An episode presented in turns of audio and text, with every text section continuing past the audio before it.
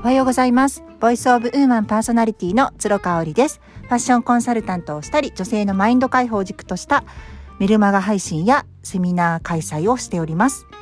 フランスからリモート買い付けをしたアパレルやアクセサリーをラローブフルフルというブランドにて展開しております。オンラインショップでの展開となりますので、詳しくはインスタグラムラローブフルフルをご覧ください。今日はですね、私のお友達のそう、えっと、妹さんがね会社でパワハラを受けてるって話を聞いたんですよ。で例えばどういうこと？って聞いててえそんな子供じみたことされてるんだ上司の人にって思ってね。え訴えないの？って上層部の人にとかね。そのさらに上の人とかに訴えないの？って言ったんですよ。でもしくは周りの同僚とかは助けてくれないの？って話をしたらいや助けてくれないともう自分にとばっちりが来るのが怖いからみんな遠巻きに見ているもう生贄状態になってるって話だったんですね。でひどい話だなと思っていて、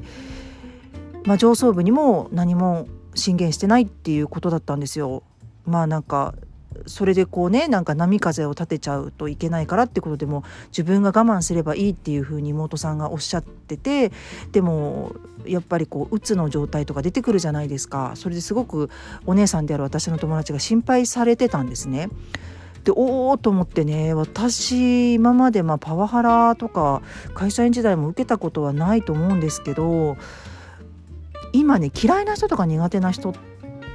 てあんまり周りにいなくて、まあ、例えばいたとしたら自分がね苦手な人とか嫌いな人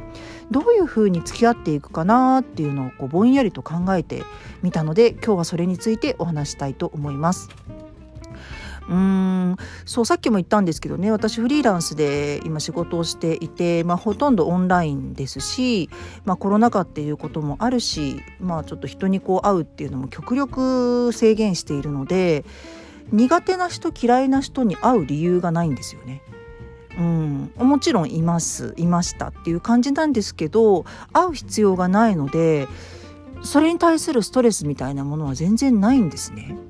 うん、でねもし自分がねそのお友達の妹さんみたいな立場だったらどうなるかなって思ったんですけどやめちゃうかな仕事。めちゃめちゃそれで年収が1,500万とかもらえるんだったらまた考えるけどでもお金じゃないよね。なんか会社に入る上でね人間関係が良好であるっていうのってもう最低限度のしかも最高の条件じゃないですか私最後にサラリーマン生活を送っていたあのワコールはねあの正直そんなにお給料めちゃめちゃ良くなかったです。でもとにかく人間関係が良かったんですよ。私がいた広報宣伝部は女性ばっかりだったんですけど先輩も後輩もみんな仲良くってお互いを助け合うしこう先輩は後輩を育てようとね前に前に出なさいってこう後押ししてくれるタイプの愛のある先輩ばっかりだったし上司の方もねあの何人か変わりましたけれどもその都度その都度すごくあのケアをしてくれてねやっぱ女性ばっかりの職場なんでその辺りすごく優しい人があの上司になってくれたりとかしてたんですよ。もちろんこういいいい何？言い違いっていうの、意見の相違とかがあってあのそういうのはありましたよ。うん、押し問答みたいなのはありましたしなんで私の企画だけ通らないんだろうとかねそういう時も全然思った時もありました。でもそれはそれじゃないですか。それは仕事であってあの感情が伴っていなかったから私はすごく試験試験っていうか素敵な感情が入ってなかったんですっごくやりやすい職場だったんですよね。だからこそ私はもうあのずっとそこで骨をうずめるつもりでいたしうん、関西に引っ越しがなかったらおそらく今でも在籍していたかなって思います。まあわからないけれどもね。そのぐらいすごく気に入っていたんですよね。その前の職場はどうだったかっていうと私その前も3つか4つぐらい職場を転々としてるんですけど、まあ、派遣とかねいろんな正社員とかいろんな形態で苦手な人はねいましたねいましたけどうん割り切ってたっていうところもあったかなっていう気がしますね。あの嫌いな人には認めてもらいたいと思わないしもちろんあの好かれようとも全然思わなかったのでうん結構あからさまに出してたかも。あなたのことあんま好きじゃないですっていうのをね。出してたような気がしますね。それってやっぱり私が強いのかな？メンタルが強いというか。そんな感じなのかな？うんなんかその代わり私には家に帰るとその心強くね相談に乗ってくれる姉妹がいたし母親がいたしあとプライベートでは親友たちがいたっていうそこが大きかったのかな。別に人間関係はあなここだけで構築されてないからっていうね、うん、あのよくいじめとかでもね、あのー、本当に悲しいながらもこう命を絶ってしまう中高生とかって本当激増してるって聞くんですけどその学校だけの世界が全ての世界だって思い込んじゃうんですよね。うん、でももう一歩外に出たら大会の買わず、えーと、井の中の買わず大会を知らずなんですよね。本当に世の中ってちっぽけなその世界以上に可能性が広がっていていろんな人がいて会う人もいるし会わない人もいるしっていうことなんですよね。うん、なんかね私の妹の例例を出すとね私の妹っていつも同じようなタイプの人に私嫌われるんだって言ってたのを思い出しましたなんかね私ってすごい嫉妬されちゃうんだよねって言ってましたね まああの身内だからちょっと本音で言ってたんだと思うんですけどなんかこう最初はすごく仲良くなるんだけどある時を境にあのー、まあ陽子って言うんですけどね私の妹が「陽ちゃんのカレーの方がかっこいいよね」とか「なんで陽ちゃんばっかりそんな恋愛がうまくいってるの?」とか「全てうまくいってるの?」ってなるって言ってました。であとはなんか他のお友達と仲良くするとすごい嫉妬心をむき出しにしてくるので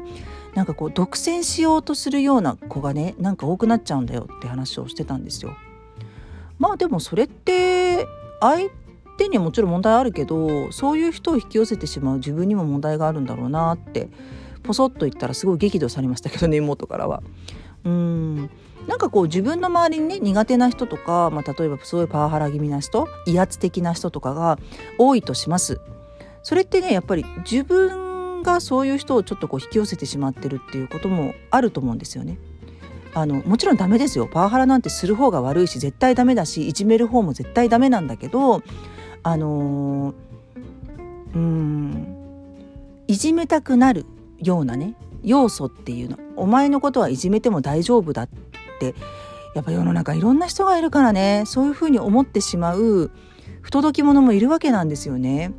できっと私の周りにはそういう人はあんまり現れてないのかなっていう気がするきっとねもういじめたら倍返しされそうだからじゃないかなって思うんですけどまあ私は本当にあのあんまり執着しない人間関係において、うん、だから今ね大親友と呼べるフランスにいるあの大親友も彼女とはもう何回も喧嘩もしてるし全然連絡を取らなかった時期も結構長い間あるんですよ。彼女イギリスに行ってたりとかもしてたしね。結構急に決めてバンって行っちゃったし。でもあのそこにあまり執着しなかったんですよね。私も1回目の結婚したりとかしてすごい身辺忙しかったっていうのもあるしね。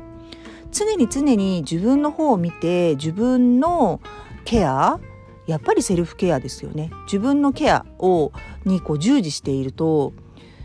うん。あんまりこう一人の人との関係に執着しなくなるんじゃないかなと思っていて、まあ、恋愛依存症の人とかもそうなのかなと思うんですよね。なんでそんなに一人の人にすごい執着するんだろう？例えばこう別れを切り出されてもあの別れないとかね。ちょっとね私それないんですよね。やっぱり自分をダメだって言った人にもう一回アプローチをしてお願いしてあのよりを戻してっていうこと自体があんまりないんだよね。全然モテなかったけどね。モテないのに振られてもう後先ないのに追っかけないっていうね。なんかそこってやっぱり恋愛で培った関係以外にすごくこう自分の中に魅力的な関係がいくつかあったからかなっていうふうに今は思いますね。うーん。今ね本当に私が苦手な人とか嫌いな人と一緒にいる時間がないからそれを聞いた時にああそんな世界もあるんだってちょっとねそのお友達の妹さんの話を聞いて申し訳ないんですけどこう別世界の話のように聞こえてしまったんですね。でまあ正直スパッと思い浮かんだのはもうそんな会社辞めちまえよっていうことですね。もうあなたの時間とあの尊い人生がもったいないって思っちゃったね。うんだってそこ辞めたからって別にこう本当に生きていけなくなるわけじゃないじゃない？でもそのパワハラを受け続けていたらもしかしたら命を削ることになるかもしれないじゃないですか。ストレスとかさ病気になっちゃったりとかしてどっちを選びますかっていう話ですよね。そういうなんか自虐的な感じの人ってもしかしたら苦手な人とか嫌いな人を引き寄せてしまうのかもしれないやっぱり自分を愛することがファーストステップだなというふうに思います。はい最後まで聞いていただいてありがとうございました。